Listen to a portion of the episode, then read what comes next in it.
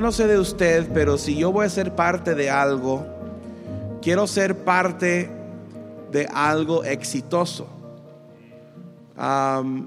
si es necesario ser parte de algo que no, no es exitoso, si es necesario, pues lo voy a hacer porque es necesario.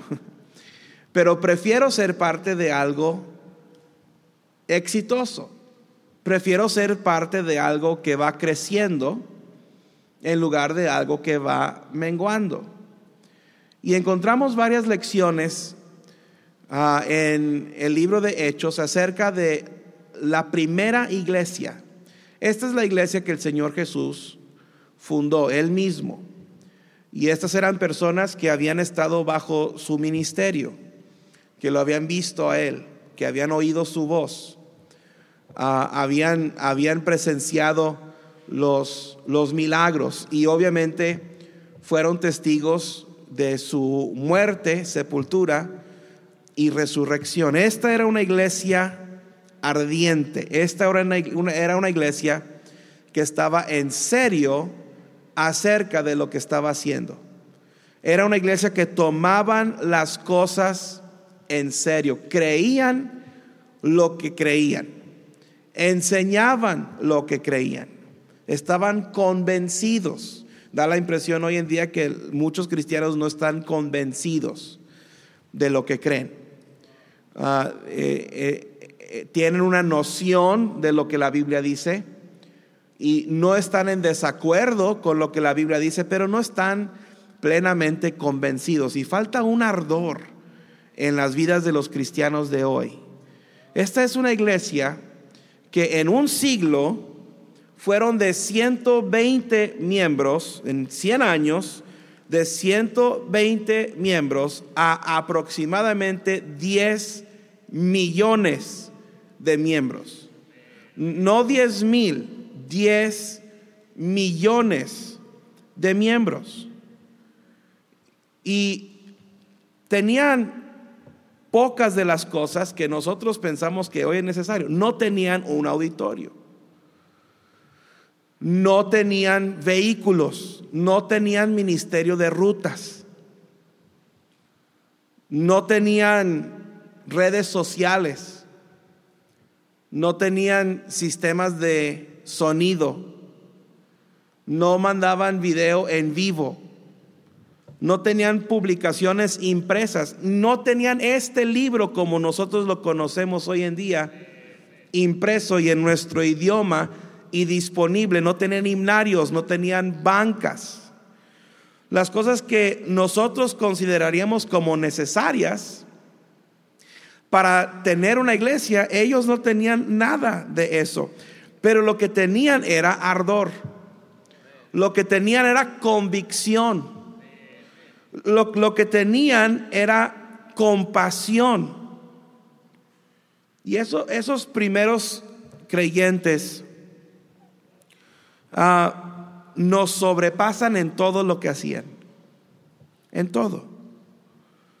Entonces, ¿qué son algunas cosas que hacían los creyentes del primer siglo, los miembros de la primera iglesia que nosotros podemos imitar. Nosotros no estuvimos presentes durante el ministerio de Jesús, no oímos su voz, no hemos visto sus milagros y no, no, no somos testigos de su muerte, sepultura y resurrección, pero hay algunas cosas que nosotros podemos hacer como esta iglesia que se nos describe en el libro de Hechos. Primero, mira ahí el versículo 31 que leímos.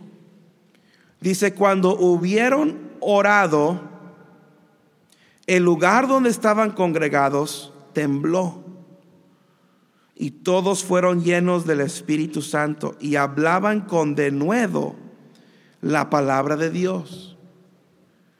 Aquí vemos una reunión de oración. Esta reunión de oración en particular duró 10 días. Era un tiempo prolongado de oración. Y estaban ahí orando, dice el capítulo 1, versículo 14, que ahí estaban orando tanto hombres como mujeres. Era toda la iglesia. Dice, todos estos perseveraban unánimes en oración y ruego con las mujeres. Entonces ahí había hombres, había mujeres, estaba toda la iglesia reunida y estaban orando fervientemente. Dice la palabra de Dios que cuando oraron fueron llenos del Espíritu Santo. Esa debe ser una de nuestras oraciones. Que el Espíritu Santo nos llene. Que el Espíritu Santo tenga la autoridad sobre nosotros.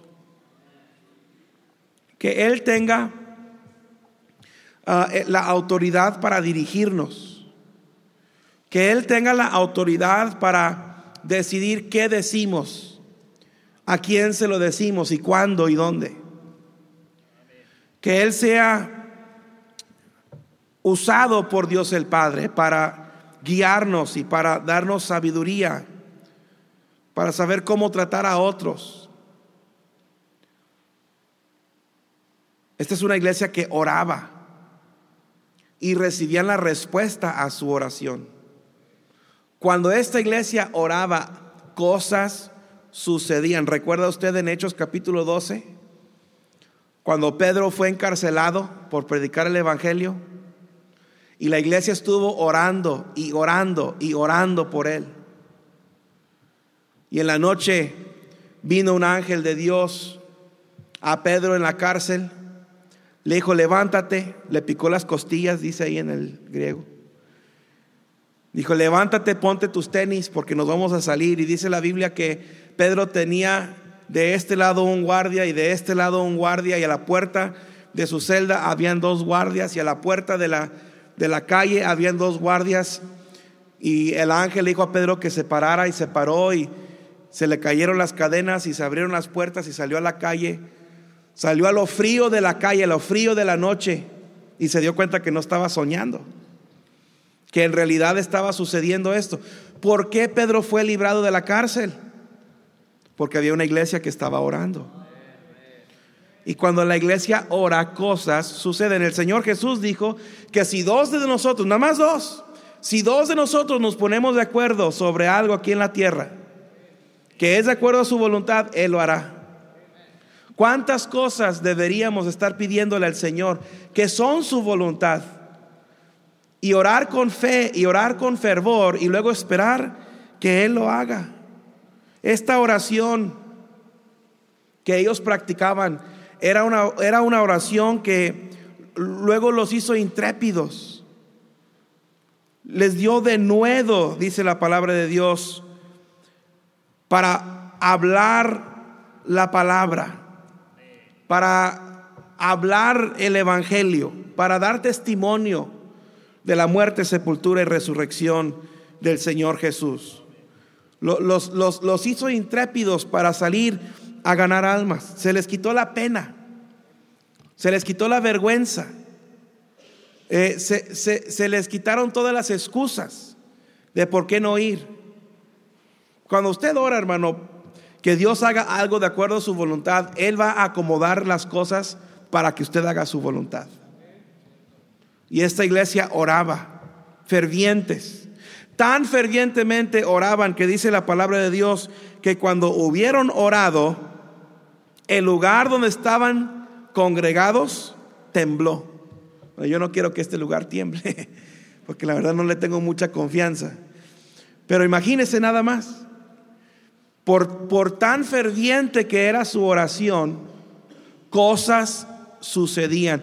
El Espíritu Santo los llenaba a todos, les daba su poder, les daba de nuevo para predicar el Evangelio. De nuevo, esta es una iglesia que fue de 120 a 10 millones de miembros en un siglo. En un solo día, cuando predicó Pedro, tres mil fueron salvos y bautizados. Yo no me imagino eso. Yo nunca he estado en un servicio, en un solo servicio, en un solo lugar. No estoy hablando de campañas a lo ancho y lo largo de la ciudad con alberquitas bautizando niños. Estoy hablando, aquí dice la palabra es que tres mil hombres fueron salvos y fueron bautizados. Eso no incluye las mujeres y los niños. salvos y bautizados en un solo servicio, en un solo lugar. Imagínese el bautisterio, cómo cómo habrá estado. Si se bautizan tres o cuatro aquí, ya tenemos que echarle cloro. Imagínese nada más, tres mil. Pero la oración era una clave, una clave para el crecimiento de esta iglesia. Hermanos, si nosotros queremos que nuestra iglesia crezca, y yo quiero que mi iglesia crezca, yo creo que usted también quiere que su iglesia crezca. Tenemos que orar para que la iglesia crezca. Fíjese nada más las bancas que están solas, los espacios que están desocupados. ¿No quisiera usted que esos espacios estuvieran ocupados? ¿Cree usted que es la voluntad de Dios que esos espacios estén ocupados? Yo sí. Si usted cree que es la voluntad de Dios que se llenen los espacios, levante la mano. Si usted cree que es la, voluntad de Dios, entonces debemos de orar que se haga la voluntad de Dios. Y orar, Señor, llena esta banca, llena este lugar, llena este espacio que tengo a mi lado, llena ese lugar que tengo adelante, que se llene la casa de Dios. Si oramos de acuerdo a su voluntad, Él lo hará. Pero la iglesia que no está orando está jugando. Tenemos que orar, hermano, constantemente. Tenemos que estar orando los unos por los otros. Ore por el ministerio de rutas, ore por los hermanos que ganan almas. Ore que haya visitantes, ore que el lugar se llene. Hermano, si oramos de acuerdo a su voluntad, Él lo hace. Pero la iglesia que no está orando es una iglesia que nunca va a crecer. Es una iglesia donde Dios no hará nada. Ahora el hombre lo hará. El hombre puede rentar un camión y llenarlo de gente y traer gente. El hombre puede hacer eso. Pero hermano, imagínese que Dios lo haga. La iglesia es impotente sin la oración. Y luego esta era una iglesia que amaba. Mire, el versículo 32 dice, la multitud de los que habían creído era de un corazón y un alma. Y ninguno decía ser suyo propio nada de lo que poseía, sino que tenían todas las cosas en común. Ahora, quiero que entienda algo acerca del amor en la iglesia. El amor no es una emoción. El amor verdadero no es, ay hermano, Dios le bendiga, ay, qué, bendición verlo, miren cuánto lo amo. Eso no es amor. Eso es afecto. Y la palabra de Dios no pone mucho énfasis en tener afecto hacia nuestros hermanos. Pero sí debemos de amarnos los unos a los otros. ¿Qué hace el amor? Pues en el caso de ellos, el amor hacía que compartieran todo lo que tenían, todo lo que ellos tenían, todo lo que poseían, no lo veían como suyo propio, lo veían como de la iglesia. Entonces, si la iglesia necesitaba un lugar en donde congregarse, ellos proveían un lugar en donde congregarse. Si, la iglesia tenía necesidad para repartir entre las viudas, toda la iglesia traía para repartir entre las viudas. Todo lo que ellos tenían consideraban que era de la iglesia. Todas las cosas las tenían en común. Hasta vendían heredades, vendían terrenos. Y no diezmaban la ganancia, traían todo lo que habían vendido, traían todo el precio y lo ponían a los pies de los apóstoles. Eso a mí me suena muy bien. Pero todo eso era para ayudar a la iglesia. ¿Por qué? Porque amaban a su iglesia. Y hermano, el amor te convierte en generoso. Si tú no eres generoso, tú no amas. El amor te convierte en generoso. Es, es, interesante. Un muchacho que empieza a ser atraído a una muchacha, de repente es generoso con ella. De repente le empieza a dar cosas que ella no necesita. Está gorda, no necesita más chocolates. Ella no necesita flores, tiene desodorante. No está muerta, los flores son para los muertos. No está muerta. No necesita flores. Es, es una persona ya adulta, ya, ya, es mayor de edad. No necesita ositos de peluche. Eso es para los niños, para, para las niñitas. No le des ositos de peluche, no los necesita. Pero cuando un muchacho empieza a ser atraído a una señorita, de repente se hace muy generoso con ella y le regala chocolates y flores y peluches y quién sabe qué tanto.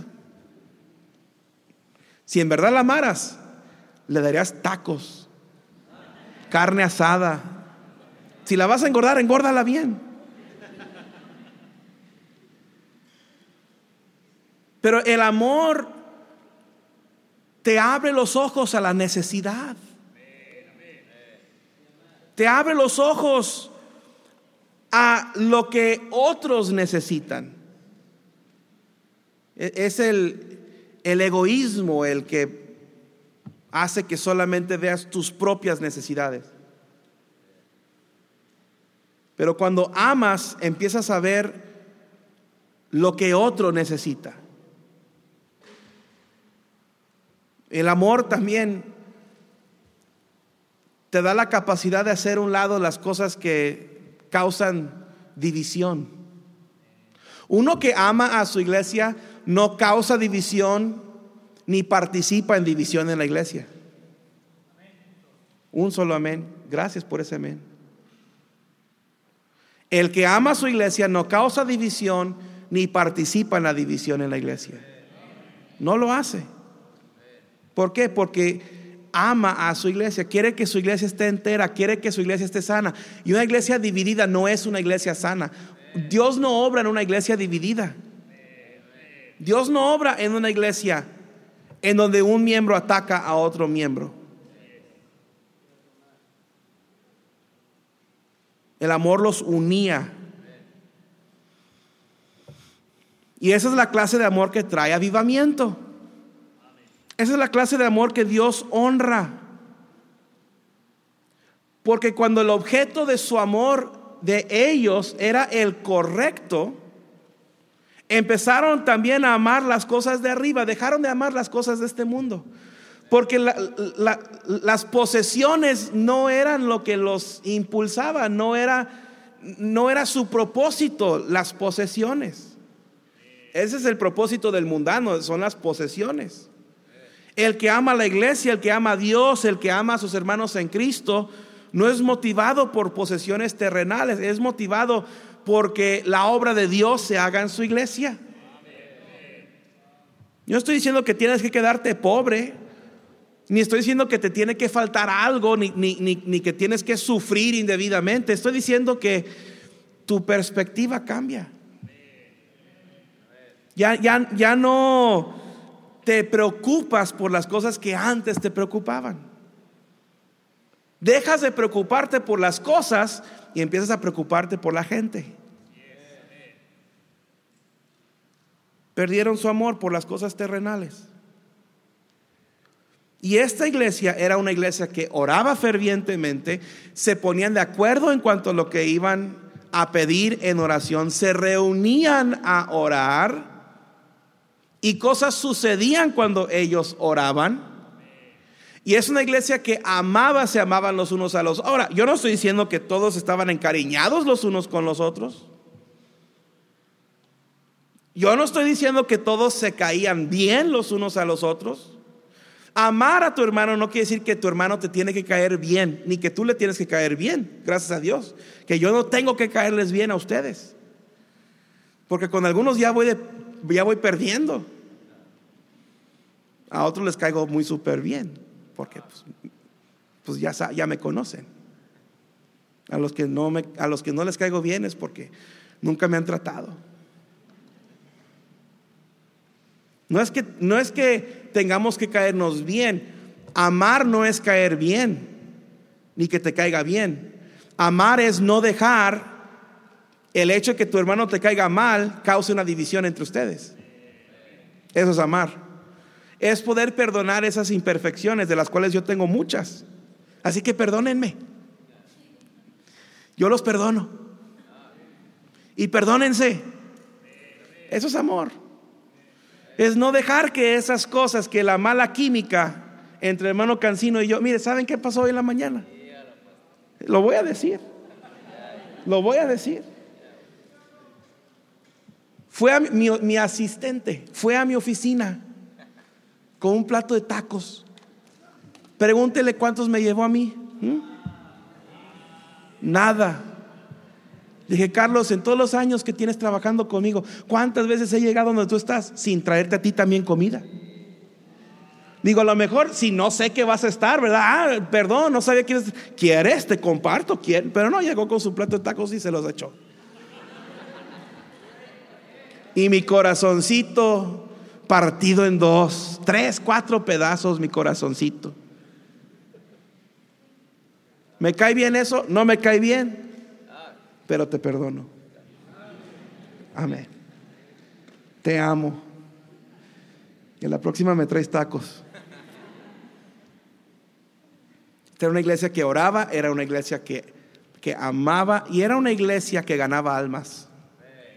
La iglesia ganaba almas. Mire, ganar almas no es nada más para el pastor o, su, ilustre asistente. No es nada más para los que se están preparando para el ministerio. Ganar almas es para usted. Diga, ganar almas es para mí, dígalo. Diga, ganar almas es para mí, dígalo. Diga, ganar almas es para mí. Sí, mire a su compañero diga, ganar almas es para ti, dígalo. Mire a su compañero al otro y dígale, ganar almas es para ti. Voltea, voltee, ganar almas es para ti. Ahí está.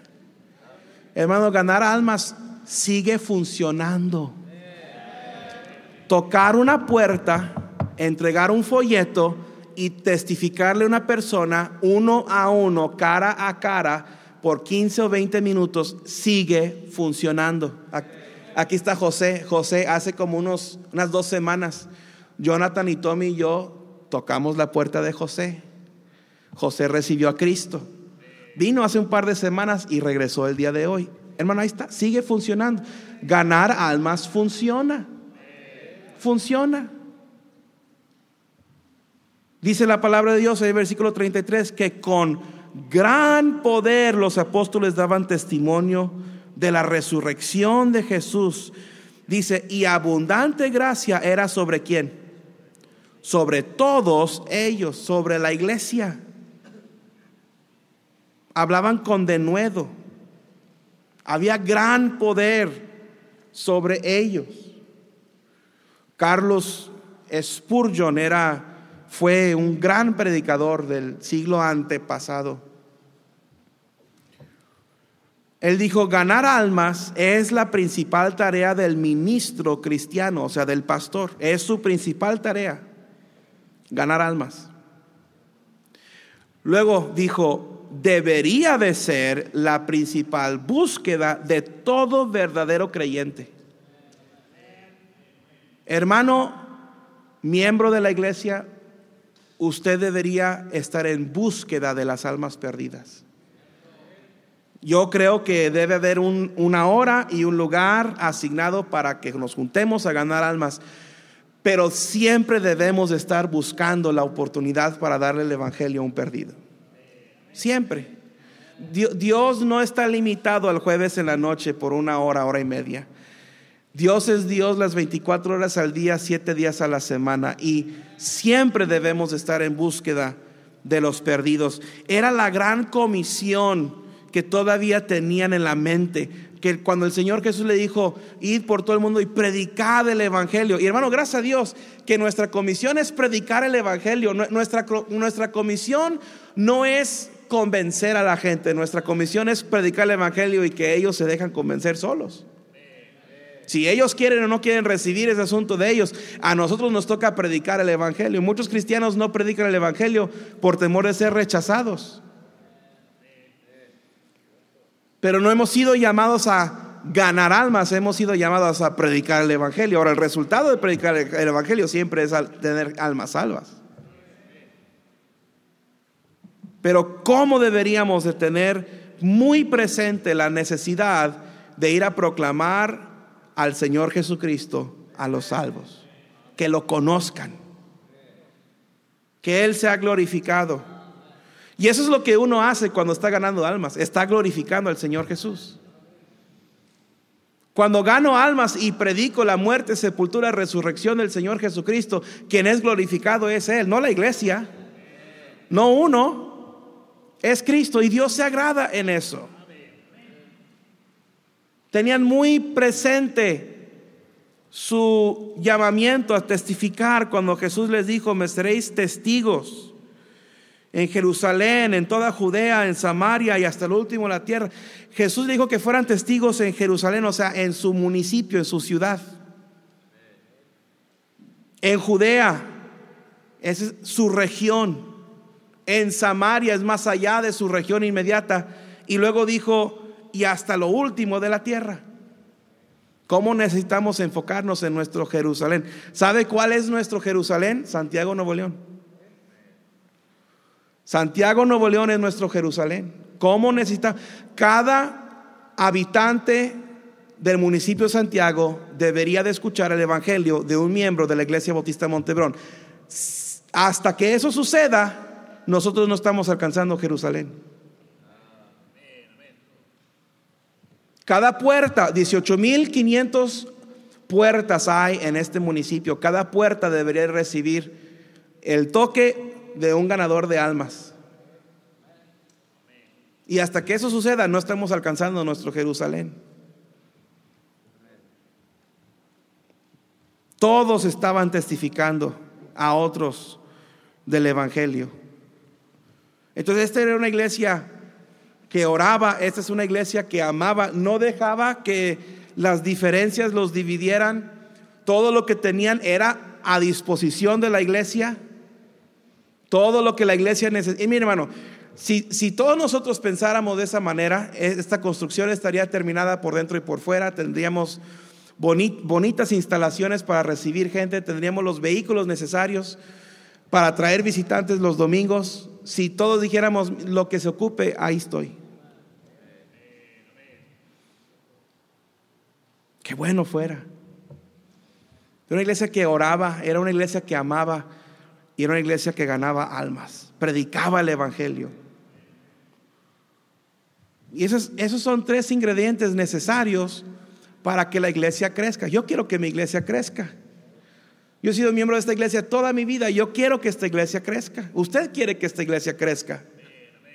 ¿Qué tenemos que hacer? ¿Qué tenemos que hacer? Orar amarnos y ganar almas. ¿Quién no estaría dispuesto a hacer eso? ¿Qué cristiano diría, no, yo orar no puedo, no tengo tiempo, no quiero o no sé? Amar no. yo así hay uno que otro. no, amar yo, no, ¿a quién tengo que amar? A él, no, hombre. De repente. Y luego estar dispuesto mi hermano, llévese unos folletos. Ahí en el camión. Sabe que es bien seguido, bien seguido. Como viene mi número de teléfono en el folleto, que me llaman. Oiga, eh, la semana pasada recibí un mensaje de WhatsApp. Decía, me entregaron un folleto de Dios, así decía. Me entregaron un folleto de Dios. Dije, ¿en qué puedo servirle por WhatsApp? Dice, quiero saber más de Jesús. Miren nada más. Quiero saber más de Jesús. Esa persona recibió a Cristo. Viven lejos, los mandé a otra iglesia. Ten folletos aquí cerquitas, hermanos. los, los, mandé a otra iglesia. Pero todo porque alguien, ¿sabe, sabe dónde, dónde eh, recibieron el folleto? Se lo encontraron tirado en un álamo. Se lo encontraron tirado en un álamo. Imagínese. El Evangelio funciona. Funciona. Tenemos nosotros el Evangelio. Nosotros conocemos a Cristo. Porque esa iglesia del primer siglo, hace aproximadamente dos mil años, fue una iglesia que oraba, se amaba y predicaba. Usted y yo hoy en día tenemos a Cristo y vamos al cielo porque esa iglesia hace casi dos mil años oraba, se amaban y predicaban el Evangelio. Y hermanos, nosotros tenemos la misma responsabilidad. Aparte de su deseo de hacerlo o no, es una responsabilidad. Orar por mis hermanos, amar a mis hermanos y darle el Evangelio a los perdidos. Mire Hechos capítulo 17. Aquí en medio de una historia de un acontecimiento en la ciudad de Tesalónica,